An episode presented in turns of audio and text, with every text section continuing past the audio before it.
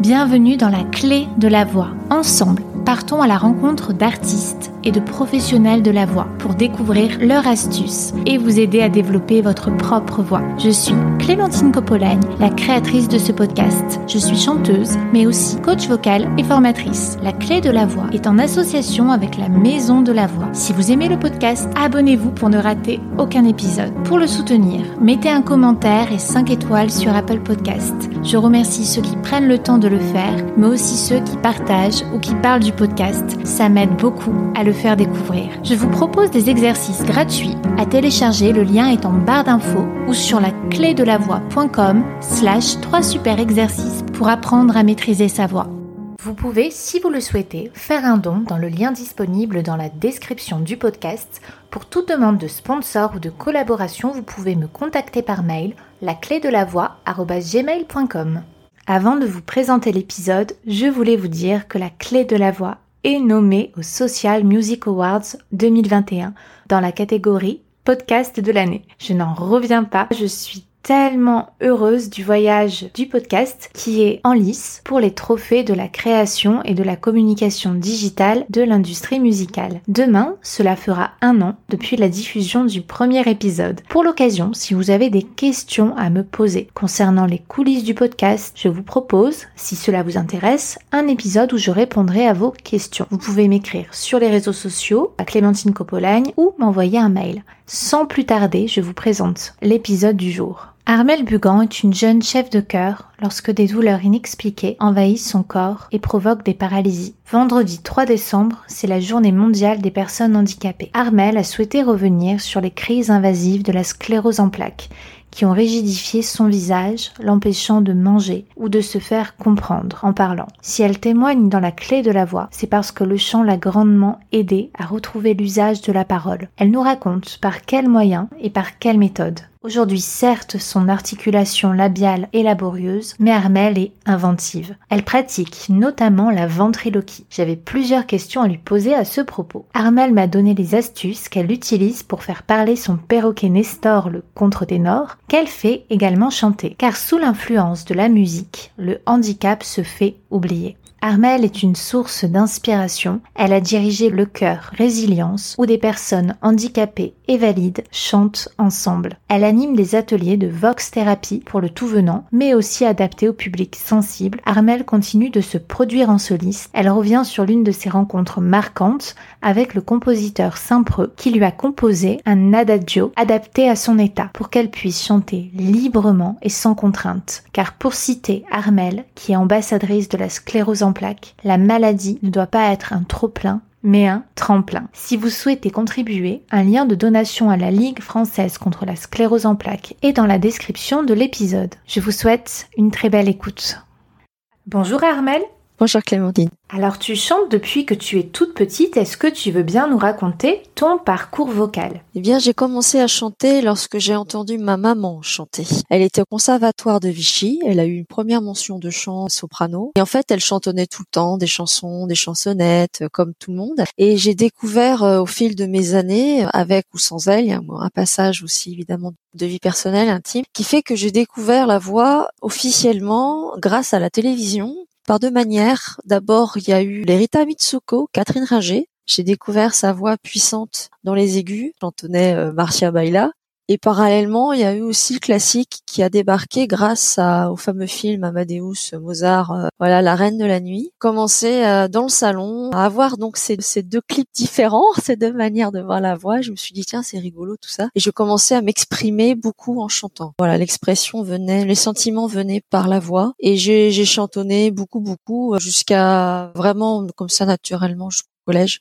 Et après au collège, j'ai découvert une voix euh, différente grâce à Tony Ramon. Est-ce que tu veux bien nous raconter ce que tu as appris avec lui? Alors avec Tony, c'était plutôt le chant, en fait, le chant vocal. J'avais fondé la maîtrise, classe de maîtrise avec différents niveaux. Et euh, avec l'âge, donc j'ai découvert euh, la technique vocale, comment chanter avec une belle posture, s'affirmer, avoir des. on avait aussi des séquences de concerts qui étaient assez assez fortes. J'ai fait ça pendant 4-5 ans. Et c'est là où j'ai vraiment eu le déclic dans ma vie en me disant mais c'est magnifique, c'est mise en voix. J'ai un souvenir de lui, Tony, parce qu'il est décédé, et qu'il avait proposé aux élèves de passer devant les autres et euh, les autres élèves devaient juger l'élève. On devenait professeur un instant comme ça. Donc euh, j'avais 14 ans. Chaque semaine, il y avait un élève. Et puis un jour, c'est tombé sur moi. Et en fait, il a expliqué mon, parcours aussi, euh, comment je suis arrivée au conservatoire d'Orléans en, en, en m'étant trompée de porte. c'est tout un parcours. donc c'est à partir de là, je me suis dit, mais je vais ancrer ça en moi parce que toutes les techniques qu'il donne, c'est vraiment l'ouverture de soi, l'affirmation de soi. Alors euh, j'ai appris euh, à chanter grâce à lui, et puis au fil des années, bah, ce fut mon tour euh, pour la baguette, pour les mains, pour prendre un cœur dans les mains et apprendre au conservatoire du 13e à Paris. J'ai découvert la direction de chœur grâce à un stage de chant choral. Donc je me suis inscrite au conservatoire, j'ai été admise pour suivre une formation de trois ans avec Claire Marchand. Et parallèlement, on m'a proposé une, de diriger la chorale des agents de la ville de Paris, Paris en chœur. Donc en même temps, j'apprenais à diriger et en même temps, j'avais déjà le groupe devant moi. Donc sacrée expérience. La découverte de direction chœur fut aussi intense parce que c'est là où j'ai appris à développer mon oreille et aussi le sens de la voix il y avait, comme tout le monde, des amateurs, des très, voilà, des choristes très, très, très, très amateurs. Et j'ai réussi à rééquilibrer les voix en donnant des exercices d'assouplissement posturaux, parce que c'est très important d'avoir une bonne posture, mais aussi d'application vocaux en disant, bah tiens, euh, je vais, par exemple, je dis à la soprane, au lieu de chanter un peu strident, essaye d'éclairer, d'ouvrir la voix. Mon travail euh, engagé commençait à se développer au fil des années pendant quatre ans. À l'époque où tu étais chef de chœur, en 2008, tu as appris que tu avais une sclérose en plaques? Et là, ce fut, euh, on va dire, un drama. J'appelle ça comme ça. J'ai dirigé cette chorale, j'ai essayé. Alors au départ, on ne savait pas trop ce que j'avais. Enfin, on m'avait pas diagnostiqué une sclérose en plaques pure. Donc pendant 14 mois, j'étais dans une attente de diagnostic pas du tout affirmé et confirmé. Donc j'ai dû arrêter Paris en cœur en urgence car j'étais incapable de marcher et de tenir. Voilà, parce que je jouais de la flûte aussi, la flûte à bec, et j'étais incapable même de tenir la flûte à bec dans les mains. Je suis tombée paralysée à 80% du jour au lendemain. Des fourmillements qui s'installent, perte sensitif, perte motrice, et surtout la difficulté c'est au niveau des mains parce que je ne pouvais plus écrire. Les mains étaient inertes. Le visage, heureusement, n'était pas atteint. En fait, ma paralysie s'est arrêtée au niveau du cou. Ensuite, tu as eu le visage qui a été complètement paralysé. Est-ce que tu veux bien nous raconter comment tu as réussi à réapprendre à articuler et puis à chanter? Alors le visage est arrivé plus tard, c'est-à-dire qu'on m'a déclaré une sclérose en plaques un peu atypique. Voilà, j'ai un mental d'acier. Même les neurologues me disent que j'ai un mental extraordinaire et surtout le chant me permet d'évacuer tout ça et la psychologie aussi. Et à partir de là, ma paralysie au visage a vraiment débarqué quelques années plus tard, donc c'est au fil des, des années. Un matin, j'ai senti que ça donnait mollasson vous voyez, comme si on marchait un chewing-gum. Je me dis qu'est-ce que ça, ça devient n'importe quoi. Donc j'étais pas trop inquiète sur le coup même si ça donnait inquiétant. Et puis en fait, c'était une poussée qui s'installait. J'ai eu deux séquences de visage. J'en ai eu une. Alors l'année exacte, c'est compliqué parce que ça se développe petit à petit. Ouais, 2012-2013, j'ai eu une séquence de visage mollasson. Donc été suivie par une orthophoniste pour euh, essayer de trouver un moyen pour que la langue soit moins flexe, tout que je puisse articuler correctement. Alors je vais vous montrer auditivement avec une audition comment ça se passe. Je me parlais comme ça. Donc quand je, je demandais une baguette de pain, je voudrais une baguette de pain. Alors c'est difficile hein, à entendre, c'est vraiment un handicap lourd. Et avec l'orthophoniste, on a essayé de récupérer, donc petit à petit c'est comme ça et après un peu plus sérieux. Et surtout j'ai découvert que le chant me permettait de se faire mieux comprendre. Au lieu de dire je voudrais une baguette de pain s'il vous plaît, bon, eh bien je l'ai chanté comme les films de Jacques Demy. Bonjour. Alors, alors je vous je vous le montre auditivement comment on peut on peut l'adapter. Hein Donc je passe de je voudrais une baguette de pain je garde la même articulation et j'utilise le chant Bonjour, je voudrais une baguette de pain, s'il vous plaît. Ouais. Incroyable. Et puis ça met, ça met en joie les personnes qui écoutent. Voilà. le boulanger, il devait être ravi. Bah le boulanger et les gens en fait, je me suis rendu compte qu'en chantant, bah ça c'est mieux. Mais c'est vraiment une méthode euh, quand on peut évidemment, ou même quand on chante faux. C'est ce que j'expliquais après euh, par la suite aux élèves que j'ai en atelier. Je dis, vous savez, si vous avez une atteinte au visage ou une fatigue, là par exemple une petite fatigue qui s'installe, pensez à monter le son et à, comme si vous aviez une voix parlée haute. Et tout de suite, euh, il y a un engagement qui, voilà, la personne est contente, quoi. Donc toi, de le chanter après, ça t'a aidé à le placer davantage à l'avant du visage, au niveau des résonateurs? Exactement. Euh, le voile du palais, c'est là où j'ai découvert que le voile du palais peut évidemment monter, me permettre d'avoir la résonance au-delà du nez ou derrière, au niveau du cou. Et c'est là où j'ai commencé à me rééduquer avec l'orthophoniste, mais l'orthophoniste euh, m'aidait plus pour les contraintes de douleur, parce que j'avais quelques douleurs associées. Et ça, c'est le premier épisode de l'invasion de la sclérose en plaques, un peu la Star Wars. Et j'ai eu le deuxième épisode Star Wars. Et là, c'était terrible. En 2018, fin 2018. Et là, la catastrophe. Les masséters, notamment, je me suis sentie dans une phase où je suis complète, où mon visage devient une pierre. C'est-à-dire que tout se fige, les masséters, la, la, mandibule se referme, tout se referme, tout se serre. Mes dents sont serrées, les molaires sont appuyées, et ça se serre, ça se serre, ça continue de serrer, comme si on vissait, vous voyez, une, prenait une vis, et on la vissait, on la vissait, on la vissait, on vissait, on vissait tout, tous mes muscles du visage, tout s'est figé, mais au point où jour et nuit, j'avais des douleurs qui s'installaient, et j'ai fait un test pour savoir où j'en étais en mettant mon doigt, vous savez, euh, entre les entre les dents comme ça, je le mets comme ça. Et en fait, c'est terrible, mon doigt devenait bleu parce que la pression continuait à se forger jour et nuit. Et là, ce fut dramatique. On a cru que je faisais du bruxisme. C'est un symptôme où la nuit, certaines personnes ont tendance à grincer des dents. Donc à ce moment-là, quand on grince des dents, on peut avoir les, muscles un peu figés en journée, les, les on est un peu tendu, on a un peu mal aux dents. C'est un syndrome ou un symptôme qui est très dur. On adapte en mettant une gouttière la nuit pour euh, relâcher, relaxer toutes les articulations euh, mandibules et compagnie. Et alors moi, on a cru que c'était du bruxisme. En fait, c'était pas du tout du bruxisme puisque la gouttière, euh, il n'y avait aucun impact.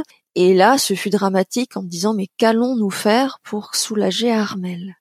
Et alors, on a réussi à trouver un opiacé et en fait, je suis obligée de l'avoir euh, depuis 2018, sinon mes douleurs reviennent. Et ça relâche justement mon articulation et c'est grâce à ce, cet opiacé que j'arrive à continuer à vivre, à chanter, à parler, à manger, à boire. C'est terrible, hein, d'être euh, lié à un médicament. Mais sans lui, je continuerais à perdre des kilos. J'ai perdu 4 kilos en 10 jours pendant la crise parce que je pouvais même pas manger.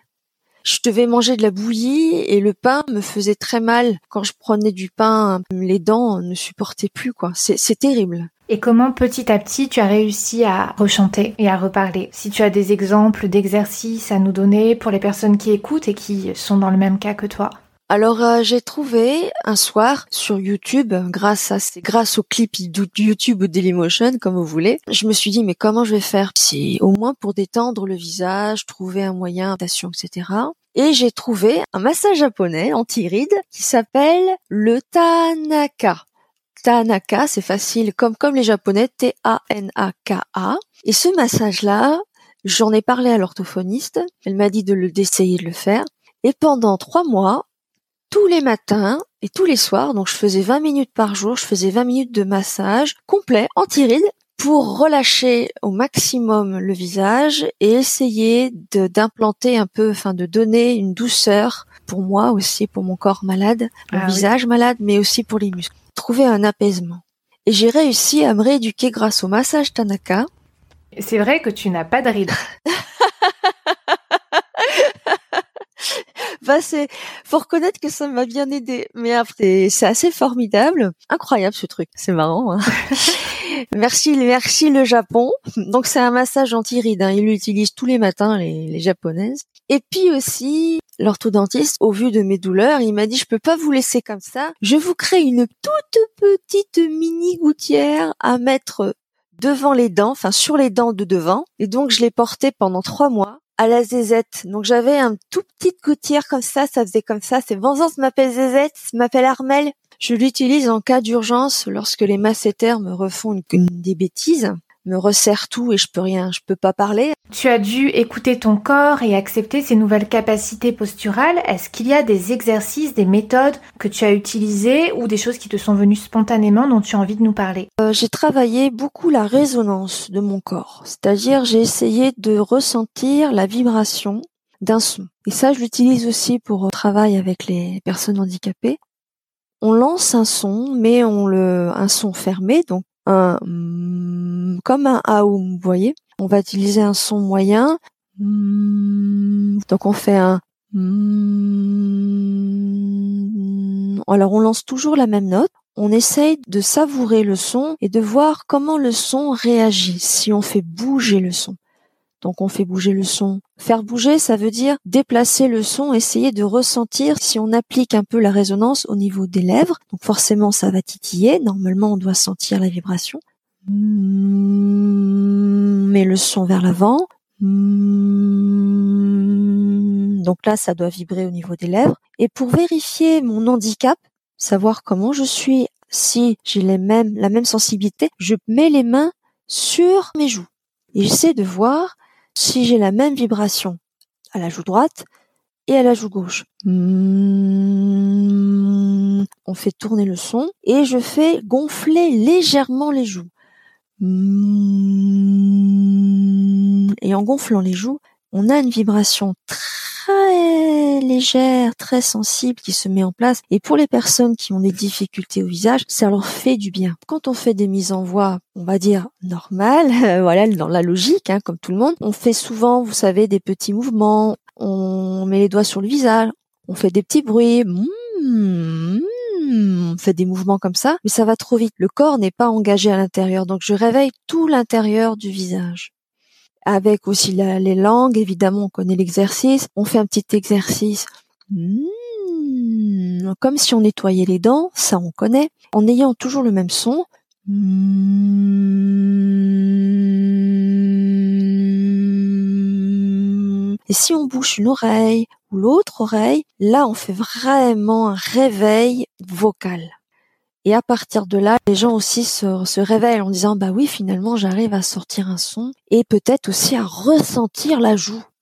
C'est tout simple, mais pour des personnes qui sont très fragiles, et notamment moi, j'en fais partie, et eh ben ça réveille, ça fait du bien et on se sent plus serein. Tu as ta propre structure, tu proposes des séances d'appropriation et d'exploration de la voix. Est-ce que tu veux bien nous en dire plus? Lorsque je parle de d'exploration de la voix, se découvrir à l'instant T, c'est-à-dire ou se redécouvrir. Il y a un petit peu aussi de méditation. C'est une sorte de méditation mais sonore, c'est-à-dire par exemple, là, on va faire un exercice tout simple. On est assis ou debout en fonction de nos possibilités. Et puis, on bouge la langue. On essaye de faire un, comme si on avait quelque chose qui était collé au fond du palais. Vous voyez, un peu comme ça, du style, quelque chose qui me gêne. Et quand on fait ce petit mouvement, enfin ce petit bruit qui est pas très tout à fait agréable à entendre, mais quand on savoure, comme si on avait quelque chose de sucré ou un carambar, voyez, c'est plus simple. Un petit bout de carambar qui est au voile du palais, dur.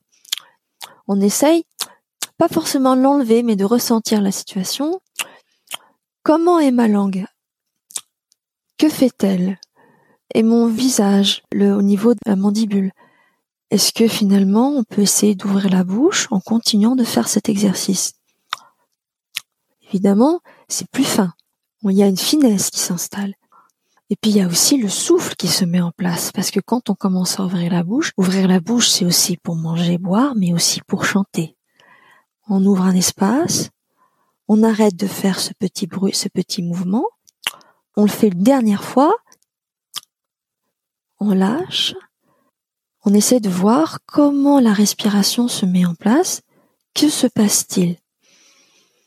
On inspire, le ventre se gonfle, on expire, et lorsqu'on détend le visage, il y a une ouverture qui se fait aussi verticale, en symbiose avec notre corps, jusqu'au bout des pieds. Et là, évidemment, J'utilise le phénomène de l'arbre, on se transforme en arbre, on est enraciné, là on retrouve un peu l'aspect des mises en voix un peu traditionnelles, mais surtout, on implique aussi le visage est prêt, on a un visage détendu, souriant, avenant, on inspire, on essaie de ressentir avec le nez, on essaie d'ouvrir les narines, respiration.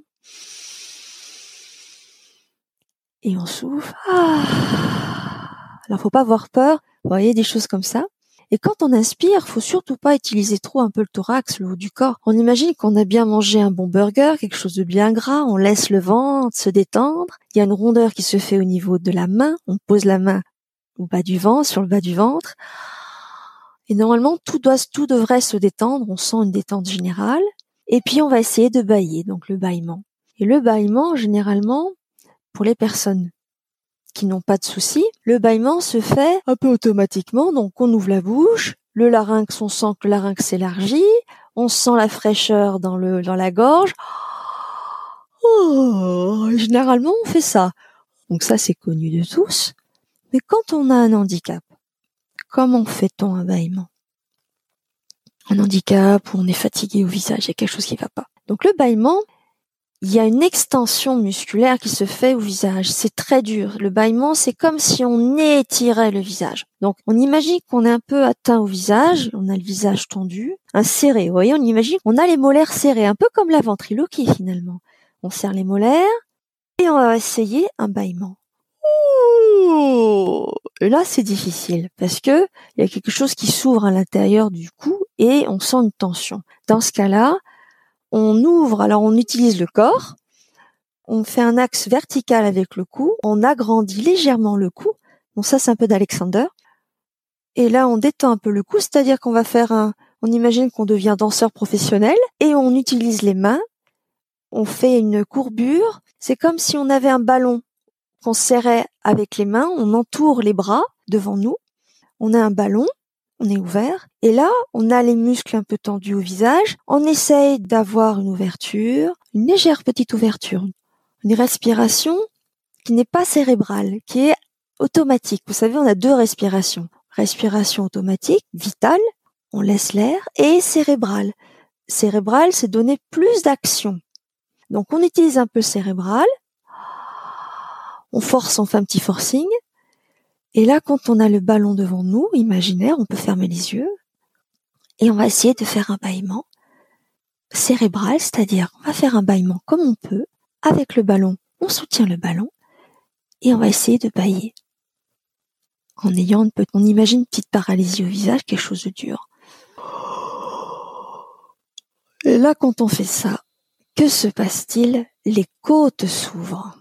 Et finalement, le bâillement se forge aussi au niveau du corps, dans l'espace des côtes et un petit peu aux abdominales. Et ça, c'est extraordinaire pour ces personnes-là, parce que finalement, ils engagent leur corps s'ouvre. Le bâillement se fait par les côtes, par le ventre. Il y a aussi un peu de visage, mais vraiment une ouverture qui se forge. C'est comme si notre petit arbre du début, enraciné, devient finalement rapidement un chêne rempli forger. Et c'est ça aussi mon travail d'exploration vocale. Oui, donc tu parlais tout à l'heure de Alexander. Je sais que tu t'es formé aussi en méthode donc Alexander et méthode Estile. À qui s'adressent tes ateliers Vox Therapy Est-ce que tu veux bien nous parler des ateliers? Les ateliers Vox Therapy sont demandés par des associations généralement ou par des groupes. Alors des associations donc euh, pour des personnes handicapées qui ont un handicap plus ou moins lourds. Ce sont des personnes qui ont envie aussi de se détendre, de trouver une voie VOIE ouverte et retrouver sa voix VOIX.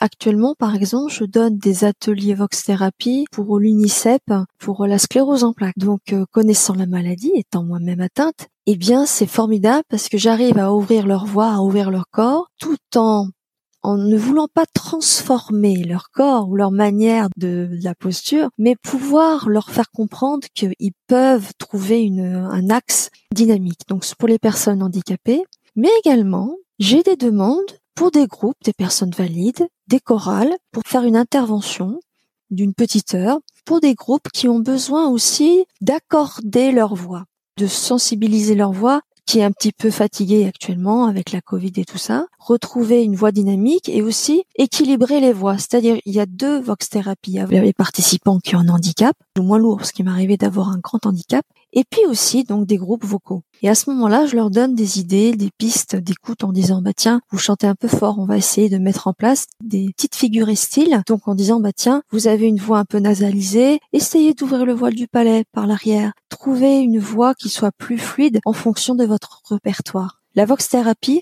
est de deux manières. C'est assez impressionnant tout ce que tu arrives à faire malgré la maladie et la fatigue. Tu, trouves en toi beaucoup de ressources, donc il y a les ateliers et puis tu as aussi dirigé des chorales dont Résilience où des personnes valides et porteuses de handicap chantent euh, ensemble. Et là, j'ai arrêté parce que, évidemment, ça faisait un peu trop. Mais c'est le groupe Résilience, le, dont je l'ai dirigé pendant quatre ans, m'a forgé dans l'intérêt de témoigner pour le handicap. En fait, j'ai fait une prise de notes personnelle sur mon travail. Je me suis dit, il est temps d'écrire. Et un jour, grâce au cœur résilience, il y avait une de mes choristes qui chantait faux, qui chantait pas juste. Et depuis pas mal de temps, on me disait, tu arriveras pas euh, à la faire chanter juste, c'est pas possible. Et cette personne, que je vais nommer par un autre prénom, Elodie par exemple, eh ben Elodie, elle voulait absolument chanter la chanson de Louane, Mes chers parents, je pars, la chanson de reprise de Sardou. Oui. Titre de la chanson, c'est... Je m'en souviens pas, dis donc.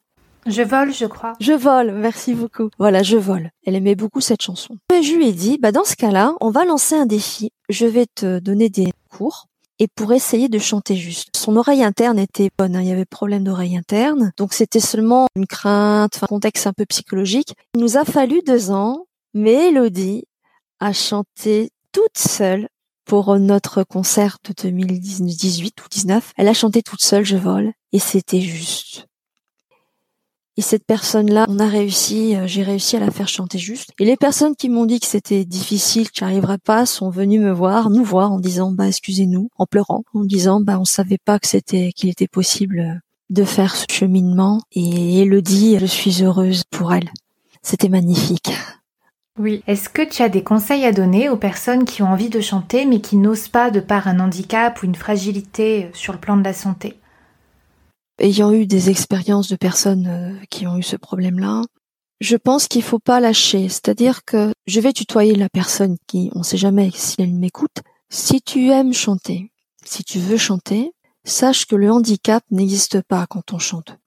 Tu es toi-même, tu as tes capacités, et je pense vraiment que tu dois continuer de vivre, car de vivre ta chanson. Parce que finalement, quand tu chantes, c'est aussi ton hymne. C'est du toi, théoï qui se transforme en toi, en toi, toiture, en maison. C'est ta maison, c'est ton jardin. Cultive ton jardin, cultive ta voix, car ta voix, c'est ton identité vocale. Chaque personne a sa propre identité. Même si tu chantes, si on te dit que tu chantes pas juste, eh bien, tu peux leur dire qu'il faudrait aussi, on peut avoir une éloge de la fausse note. La fausse note est quelque chose de bien aussi. Il faut la cultiver, ressentir. Je crois vraiment tu peux y arriver, car le sourire, si tu as un sourire en m'écoutant, eh ben c'est gagné. Il y a quelque chose d'important pour tous.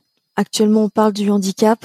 Un soir, j'ai sorti cette phrase et qui est restée un peu mon hymne, que l'handicap ne soit pas un trop plein, mais un tremplin. Est-ce que tu veux bien nous raconter une autre de tes rencontres marquantes? J'en ai une et qui restera gravée dans ma vie et dans mon cœur. En janvier 2019, je devais chanter au Collège des Bernardins, Barbara et Charles Aznavour, et que mon atteinte au visage ne m'a pas permis de pouvoir le faire puisque je pouvais plus chanter correctement. Je faisais alors j'ai retravaillé toutes les consonnes et les voyelles. J'ai chanté le concerto pour une voix de Saint-Preux. J'avais eu un contact, je lui ai envoyé un petit message. Il est venu au concert. Il était en larmes et il m'a composé un adagio énigmatique pour ma voix, sans consonne, pour que je puisse chanter librement et sans douleur. C'est très beau et émouvant. Nous allons écouter un extrait de ta première séance de déchiffrage.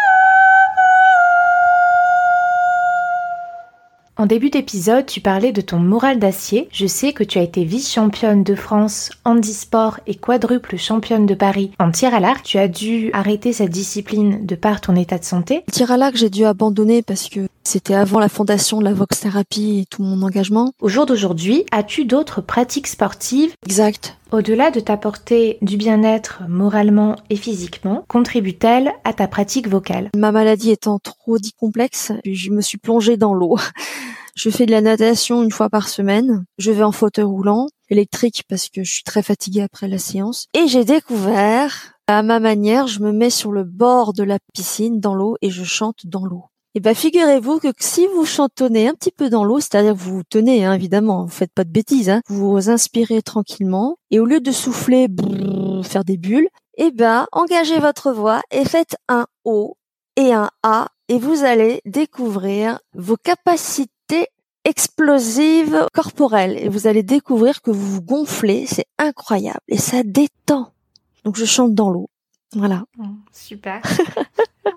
c'est vrai en plus, c'est incroyable. Que tu veux bien nous dire où les personnes qui voudraient faire des ateliers avec toi peuvent te retrouver Si vous souhaitez un atelier Vox Therapy ou découvrir votre voix, vous avez mon site internet euh, accroche-cœur, donc c'est assez, je pense que vous aurez les liens. Et puis j'ai une page que j'ai ouverte Facebook si vous êtes dans les réseaux qui s'appelle Vox Therapy et vous avez un moyen de me contacter, vous avez mon mail, tout est spécifié, tout est noté. Je mettrai tous les liens en barre d'infos, puis tu es très connecté. Tu as aussi depuis longtemps un blog sur lequel tu partages ton expérience. Le bonheur pour moi, c'est de transmettre vraiment le plaisir de continuer de chanter malgré nos expériences, malgré nos maladies, notre handicap ou, ou même sans handicap. Continuer d'explorer et de découvrir votre voix. C'est un doux parfum quotidien. Suite à l'atteinte de la maladie au niveau de ton visage et au serrage des molaires dont tu nous as parlé tout à l'heure, tu as découvert et développé récemment une autre capacité assez peu répandue, la ventriloquie. J'avais déjà un passage rigolo euh, avec Jacques Demy dans le premier épisode de mes souffrances.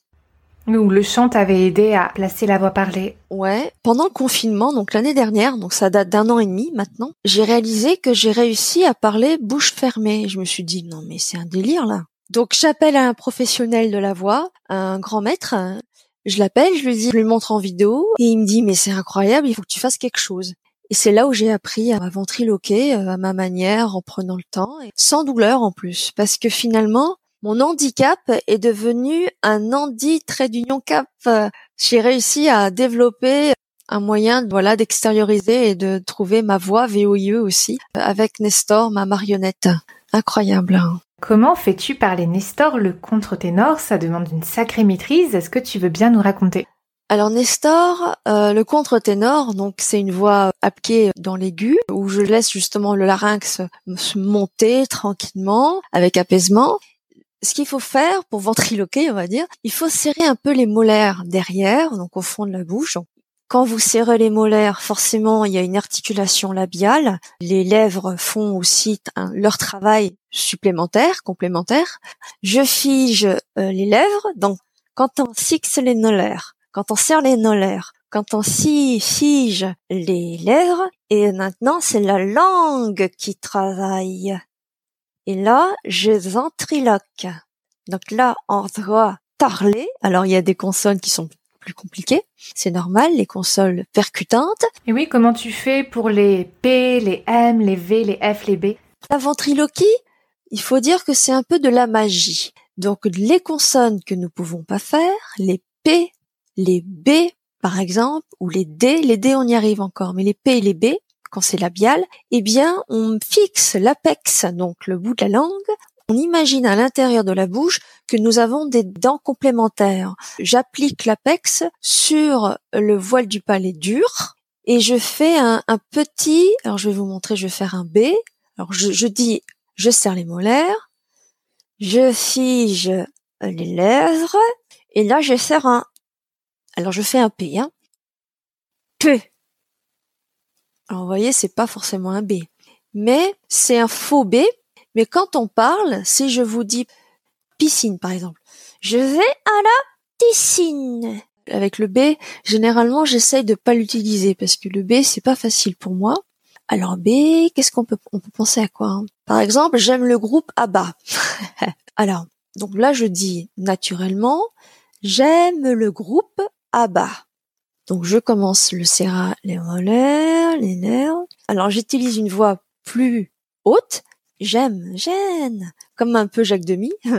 J'aime le groupe ABBA. Et là, pour faire le B, au lieu de fixer uniquement les, de figer et d'utiliser le, le visage et le cou, j'utilise dans ce cas-là le ventre. Je donne une pression abdominale, comme si on, on percutait, on faisait un et là, dans ce cas-là, j'essaye d'alimenter un B, de, de, créer un B dans, mon, dans ma bouche, et, et je fais une pression abdominale. Donc, je suis bonjour, faisons bonjour, bonjour. Là, je le, j'essaie, je le fais sans le ventre, sans la pression abdominale, en ventriloquie. Bonjour. Vous voyez, ça passe en fait. Et avec l'abdominal, c'est encore mieux. Bonjour. Il est beaucoup plus clair et plus dynamique. Voilà, faut avoir, faut trouver une dynamique personnelle. Donc j'ai mis un an et demi à travailler, mais tranquillement.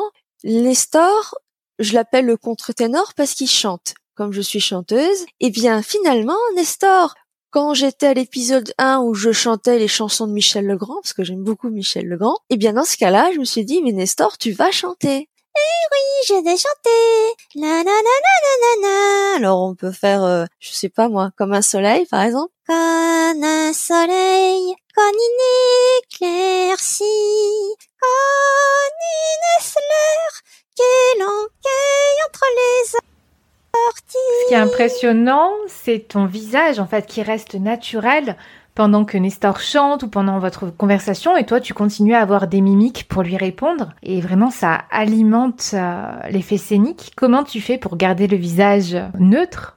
Lorsque vous voyez des, des artistes euh, voilà qui sont connus, il y a Jeff Panak Plock, mais il y a aussi euh, la, la, petite jeunette là. Capucine. Capucine, j'ai essayé de la joindre, mais là, elle est injoignable. Je la comprends, elle est très prise. Capucine, on, la, on voit mieux. Faut regarder le visage des ventriloques, ils sont tous figés. Et ils utilisent une expression au niveau des yeux. Euh, les yeux bougent beaucoup. Enfin, c'est ce, c'est mon avis. Hein. Les yeux bougent énormément. Et comme c'est, un peu bête, comme le visage est figé, il n'y a pas d'expression. Faut savoir que je me suis renseignée aussi euh, auprès de la Bibliothèque nationale de France. Je suis allée à la BNF il y a très peu de bouquins sur la ventriloquie. Il en existe que trois à la BNF. J'ai découvert ma petite Bible, Harry Lançon. Et le titre, Tous ventriloques ou La ventriloquie à la portée de tous. Ce livre date de 1912. C'est un ouvrage d'époque. C'est-à-dire que il faut le lire comme si on était au siècle dernier. À l'époque, c'est triste à dire, mais il y avait encore l'esclavage. Il n'y avait pas les droits, la liberté de tous. Parce que les ventriloques, à l'époque, ils étaient utilisés, les, les, pas les fêtes foraines, mais ils étaient un peu considérés comme des forains. Et il y a des passages d'explication de la ventriloquie, comment placer sa voix, comment travailler face à un miroir, par exemple. Il explique la distance des sons, en plaçant les mains sur les oreilles, en les pressant fortement pour s'entendre, pour euh, se rééduquer. Enfin, c'est passionnant. Mais à la fin de l'ouvrage, c'est triste, c'est s'il y avait des scènes de ventriloquie pour faire bouger, ne soyez pas choqués, mais c'est comme ça à l'époque, hein, pour faire bouger les nègres. Parce que euh, la ventriloquie, euh, à l'époque, c'était pas forcément des oiseaux, c'était plutôt des personnages d'époque. Donc, euh, on va dire, je sais pas, c'était un peu satirique. Vous voyez, par exemple, on prend un politicien, on est avec une marionnette humaine, enfin humaine. Soit elle était à la hauteur d'une personne humaine, donc vous voyez vraiment une, grande marionnette. On, fait bouger avec, par exemple, un manche de balai, vous voyez. Mais aussi des personnages d'esclavage. C'est triste à dire. Maître corbeau sur un arbre perché tenez dans son bec à fromage.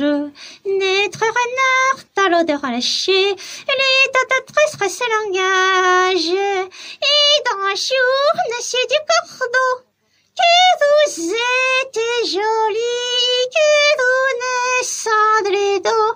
Question que je pose toujours, qui aimerais-tu que j'invite dans le podcast parmi les chanteurs francophones ou les professeurs de chant, coach, tout ce qui est en lien avec la voix? C'est une personne formidable qui doit, je pense, encore exister. C'est Iva Barthélémy. Ah oui, oui, oui. Iva Barthélémy, parce que c'est elle qui m'a donné l'aval pour euh, développer mon activité. Je l'ai rencontrée trois fois, deux fois, trois fois, et c'est elle qui m'a donné l'aval. Elle m'a dit fonce. Mm. Et on peut lire son livre aussi. Euh, oui, le titre La Voix libérée. Oui, c'est ça. C'est vrai que les ouvrages de chant ont des titres qui se ressemblent énormément. Oui, La Voix libérée, La Voix ouverte. La Voix libérée. Yva Barthélémy, je l'aime de tout mon cœur. Très bien. Mais merci beaucoup Armel. Je te remercie, c'est formidable. Merci à toi, merci à la Maison de la Voix. Je vous aime beaucoup toutes. Hein. Merci pour qui vous êtes. Merci à toi. Je te dis à très bientôt. À bientôt et hum, continuez de croire en vous et que l'handicap ne soit pas un trop plein mais un tremplin. Ça fait du bien. Avant de nous quitter, je voulais vous annoncer la prochaine conférence que je co-organise avec la Maison de la Voix. Le thème est la technique Alexander et la voix par Célia Jourdan. Ce sera jeudi 16 décembre de 20h à 22h en ligne. Pour toutes les informations, c'est dans la description ou sur le groupe Facebook de la Maison de la Voix. La clé de la voix, c'est fini pour aujourd'hui. Rendez-vous mercredi prochain pour découvrir les coulisses du podcast, les citations des invités. Retrouvez-moi sur Clémentine Copoline sur les différents réseaux sociaux.